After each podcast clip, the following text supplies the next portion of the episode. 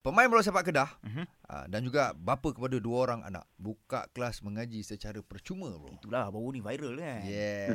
Yes. Azmi Yusof.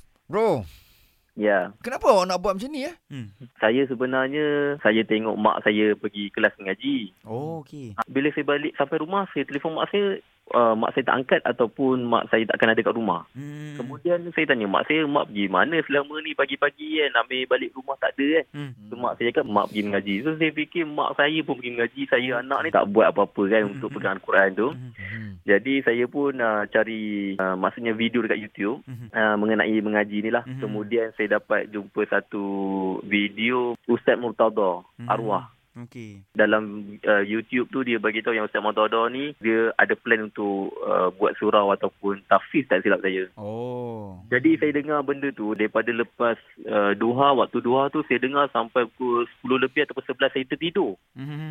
Saya tengah dengar tu saya tertidur. Kemudian bila saya celik je mata, benda tu macam uh, Terngiang-ngiang. Hmm. tak tahu kenapa tapi terus macam ah, terngiang-ngiang dan saya rasa macam ish aku kena buat ni. Faham, Hmm. faham. Ha, kena buat rumah mengaji ni. Aku kena buat Wow. wow. untuk macam mana arwah buat. Ha, macam tu lah. Okey, Masya Allah. okey, okey, okey. Dia Terbaik saya Azmi. Eh. tu buat tu.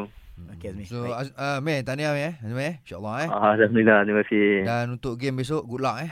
InsyaAllah, insyaAllah, terima kasih. Okey, Baik. besok kita boleh datang nama-nama ke stadium UiTM eh. UiTM menantang Kedah FA. 9 malam eh bro? Ah, 9 malam betul. 9 malam. Jumpa Azmi bawa Iqra ke Quran.